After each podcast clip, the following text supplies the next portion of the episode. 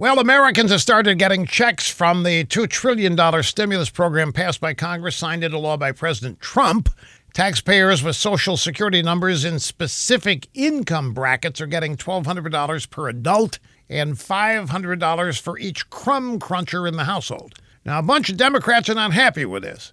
They're demanding checks for illegal immigrants. California Democrat Congressman Lou Correa says that he was appalled to find out that hardworking, tax paying immigrants will not be getting the money. The congressman says that while many of us are sitting at home, these immigrants are working in the hospitals and in the fields. New York Congresswoman Alexandria Ocasio Cortez complains the stimulus checks are cut on the backs of tax paying immigrants who will get nothing. Now, it's true that some illegal immigrants do pay federal taxes because they've acquired a federal tax ID number, but the vast majority of illegal immigrants do not pay taxes, have never paid taxes, and won't ever pay taxes since they're living in the shadows. They're sending the money back to Mexico.